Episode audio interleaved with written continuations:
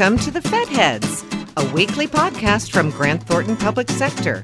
Join the Fed Heads, Robert Shea and Francis Rose, each week to talk about the arcana of government management and the people who are working hard every day to improve it. Welcome to another episode of Fed Heads. I'm Francis Rose. And I'm Carlos Otal. Here we are again at the Association of Government Accountants uh, PDT 2019 in New Orleans.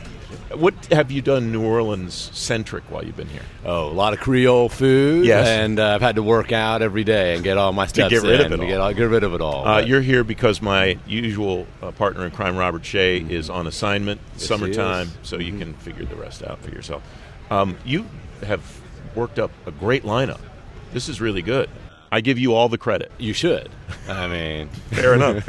Srikant Sastry is the national managing partner for advisory service for Grant Thornton. It's nice to see you again. Good to be here. And it's nice to meet the governor of Maryland, former governor of Maryland, Martin O'Malley. That's Governor, right. It's great to have you here. Thanks. Good to be with you. Now promoted to the rank of citizen, and I'm and I'm delighted to be on on this program, which Robert Shea talks about in glowing terms every time I talk Well, to him. of course, because he's on it, so he's a little biased. Um, I'm happy to meet you. Uh, we talked a little bit yesterday Right. that I'm a. Uh, so, am I a former constituent? How does that work? I live in Maryland, so you were my governor for a period of time, but I'm still in, a resident, so I don't know what that means. Yeah, I'm still a resident too. That means we're citizens. We have the highest Okay. title in the land. Okay, that's, that's the great. way it works since the days of Greece and Rome. All right, so I'm holding up to the microphone right now a copy of your new book called Smarter Government How to Govern for Results in the Information Age. And that's a great picture of you looking out over the Inner Harbor. Uh, what, what do you want people to take away from this book, Governor? Yeah, my hope is that and that people take away from this book an appreciation that we have never had better tools, technological tools for governing ourselves. And what we need now are not so much new technologies, but new socio-technical habits of leadership, of management, and maybe even of citizenship so that all of the data that's now available to us doesn't, you know, drown us in a sea of triviality, but instead allows us to make better decisions that save lives and um, give our kids a, a, a much better shot at lives with greater opportunities, greater health and well-being and security. And my big hope for it is. Um, my 21 year old son, who's always lives in mortal fear of his father's embarrassing him, uh, says, Dad, make sure people understand that it's a textbook. I said, Well, it is and it isn't. Because it's really a story. Yes, it could be a textbook. It grew out of a course I've done several times in public administration in the information age. But it's also a lot of very human stories of, of leadership and collaboration and insightful and hardworking people figuring out ways to do things and get things done with an urgency that comes from knowing that lives hang in the balance of our being able to deliver results. Srikant, it sounds like to me the good news of what the vision is that Governor O'Malley just laid out is that it's not having to master new technologies or whatever. It's just thinking differently about the way you deliver for citizens. The bad news is people have to think differently about the way that they deliver for citizens. Am I on the right track? You're on the right track, and it's it's it's an opportunity, right? So, I, I think that the data is out there. What we find with um, city governments, for example, is that you know they collect a lot of stuff. They just don't necessarily put it to good use, or or know why they're collecting it. And they have lots of tools, and they have lots of licenses that they may or may not leverage. And so, getting them to folks to to leverage that data, you know, use analytic tools to crunch the numbers, and convene and discuss what they see, and then take action. Right. So, yes, there lo- there's lots of great technology out there, but ultimately, ultimately, you know, I, I, I, a, a wise man once said to me, "A fool with a tool is still a fool." So we don't, you know, we need leaders who are going to leverage this information and take action. uh, technology is just an enabler, right, Governor? And then, you know, what does it take to actually make change using the te- using that enabler? Yeah, it's always the question so what? You know, here's a pretty map. Here's the data displayed on a pretty map and on a trend chart. So what? So what do we do about it? What are the what are the actions we take? Sometimes people with a, a zeal for you know a, a more data driven governance or starting their own performance management process, they focus on trying to nail down all the soups and nut to nuts details of. um of, of, of counting things when it's really not so much about the things, but it's about measuring the actions you take in order to change those things. Yeah. So, for example, um, you know, you, you won't improve public safety simply by looking at the pretty map every week. You will improve it if you can ru- start running plays in your police department with the people on patrol, the people serving warrants, the people solving crimes. You'll you'll be able to reduce crime and improve public safety even more if you can also get rec and parks in on those plays. If you can get your social workers to uh, to focus on those areas where the potential harm to children is greatest, especially during late night hours when oftentimes people don't work.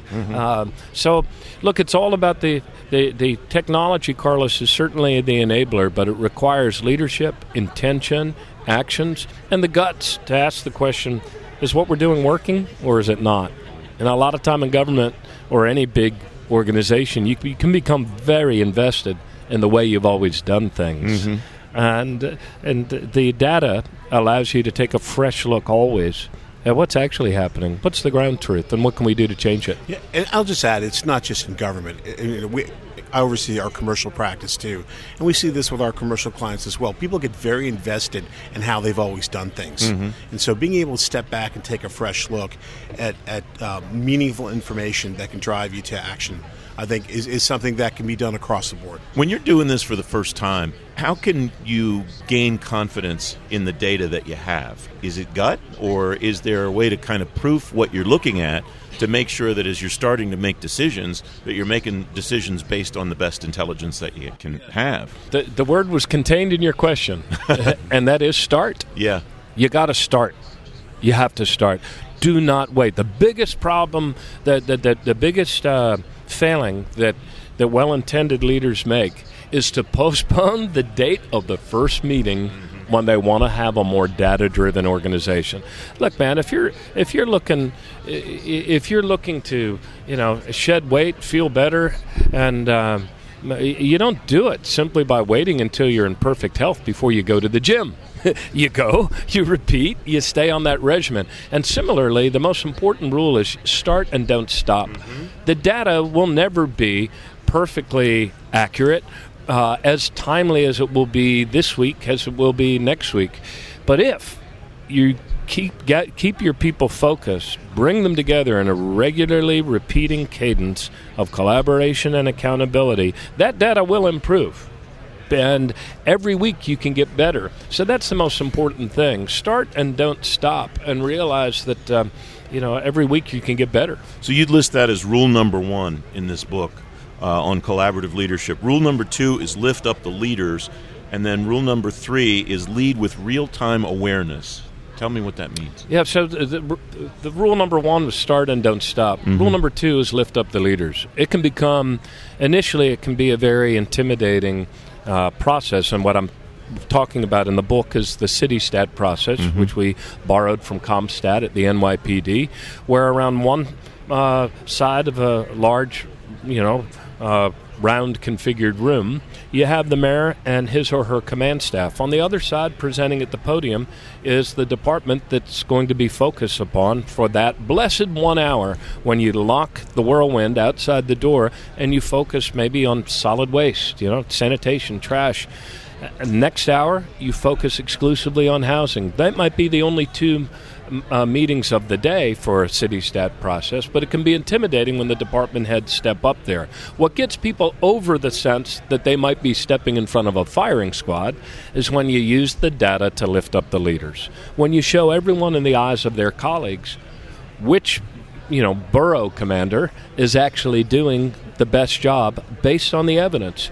You create a meritocracy in other words where the 80% of us in the middle who could lean back to the slackers or lean forward to the leaders are far more likely to lean forward to the leaders when they're being lifted up, when their performance is what distinguishes them from the others. And then the third rule is to lead with real time awareness. Uh, by that I mean you, you have to have the guts to set public goals with public deadlines. And you also have to be able to inform everybody uh, as to whether or not you're making any progress towards that goal. So, um, uh, leaders for 250 years anyway in our democracy were counseled do not set goals with deadlines. because what happens if you don't hit them? Mm-hmm. But a really wise and insightful guy, Jack Maple, who invented CompStat for the NYPD, once asked me as a very young, newly minted mayor, he said, Mayor, you want to, your people to make annual progress? I said, Well, sure, always. He said, You want them to make 1% annual progress? I said, I suppose it would be better than going backwards. He said, If you want 1% annual progress, you just keep having an annual budget as your time to get together with your people and focus on performance. He said, But if you want 1% progress every two weeks, then make sure you get your people together every two weeks. Mm-hmm. You want 1% every two weeks or 1% annually? I said, I want 1% every two weeks. He said, then lay down that cadence of accountability. And that's what we did, and it, and, it, and it worked. Largest crime reduction of any major city in America over the 10 years after we started this process, three of which I was no longer even mayor. But, you know, that momentum continued. Same on the Chesapeake Bay. Uh, it didn't happen overnight, but when we met, and we met regularly. We started. We didn't stop. We were intentional, and our and, and we were informed by real-time data on the actions we were taking and whether or not we were taking them at a at a uh, sufficient level of, of impact and scale. Srikant, what what's the results that you see here? That one will see here? Is it just as simple as uh, the bay is cleaner, crime goes down, those kinds of things, or are there other measurables here that people should be paying attention to? Well, those are three big ones. Yeah. Um, so I think that there are some great outcomes that that come out of this. You know, a lot of folks in government talk about outcomes versus outputs. This is about outcomes. It's not about um, just measuring data to, as an evidence of doing work or, or being busy. So, but I think other results of this process are you identify who your leaders are, you empower them, you gain greater trust with with uh, citizens as customers. Customer centricity, customer centricity applies to citizens. I, I'd argue first and foremost, and by by sh- sharing that transparency and the you know, and the data and, and, and, and the results, good good and bad, right?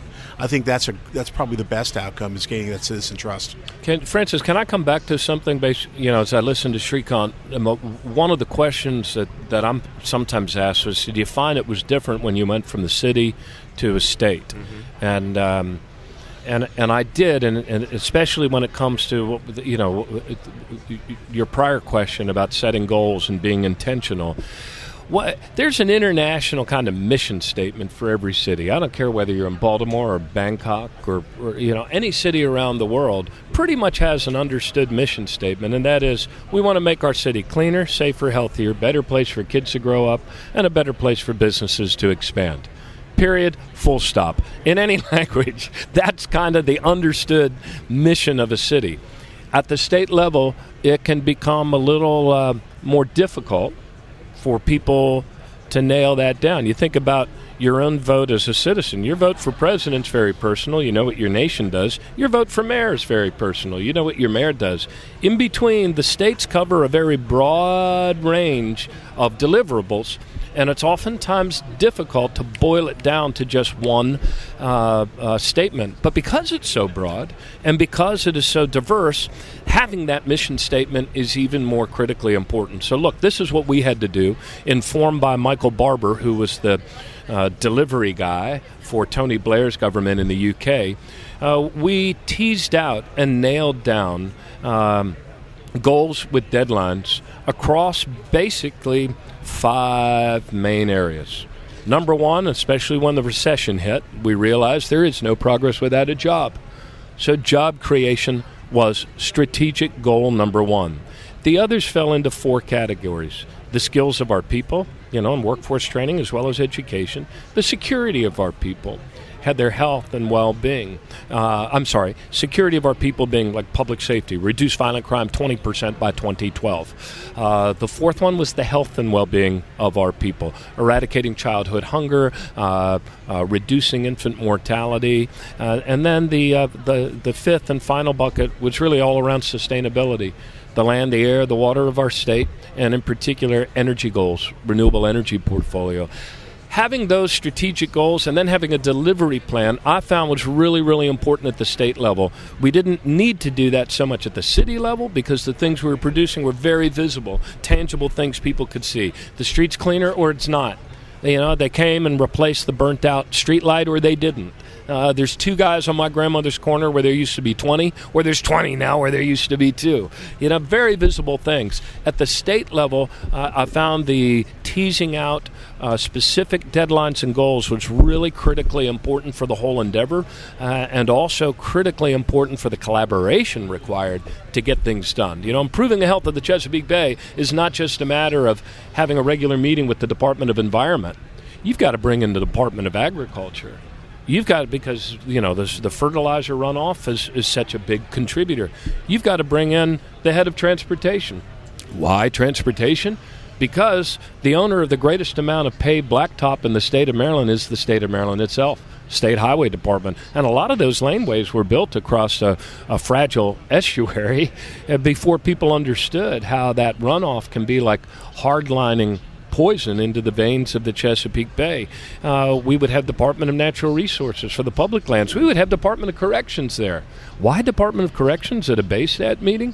Because we found that as part of our reentry efforts, getting uh, inmates engaged in meaningful restorative justice work before their release reduce recidivism by about, along with other things, helped to reduce recidivism, which we cut, by the way, by 20%.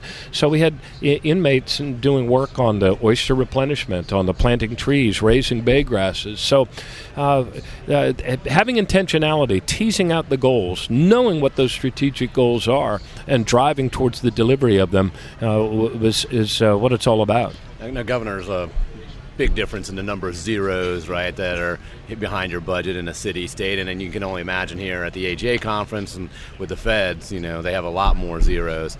Uh, yet innovation is still important. We talk about smart cities, and w- why do you think cities are considered innovation hubs, and what lessons can be learned for state and federal uh, executives? Yeah, I think the reason why you hear that word smart applied to cities more than you do counties, states, nations. I, I believe the reason is this, Carlos. We, we talked about how visible the deliverables are in a city. You know, safer, cleaner, healthier, better place for kids. I think that visibility and the closeness of the leader to the people means that mayors have never really enjoyed uh, the sort of uh, power distance of. Uh, you know, sitting high atop the pyramid of command and control, getting all the information six months before the citizens. Everybody knows. So, because of that, I think mayors have much more readily embraced these new technologies of the information age, uh, geographic information systems, the Internet of Things, and um, and and they're able to. Um, uh, they're just a lot more comfortable with the new default setting uh, that mayors or leaders must always share information versus the last 250 years of our political development where leaders were told smart leaders don't share information. It's really the information sharing that's that openness and transparency that's kind of the threshold in the information age to the trust that's required to get difficult things done, to sustain the drive and the life of a city. So uh, I, I, think that is why you hear smart cities. Uh, it's the connections, you know, and the connections come from everybody knowing what everybody knows. Governor, I think you'd also agree, though, that you know, as you've cited many times, more people now live in cities than not. Yeah, right? it's a big positive so, phenomenon. So, Carlos, to your question, I think that a major driver for cities being hubs of innovation is necessity. Right? They have. We all have to live better together. Right?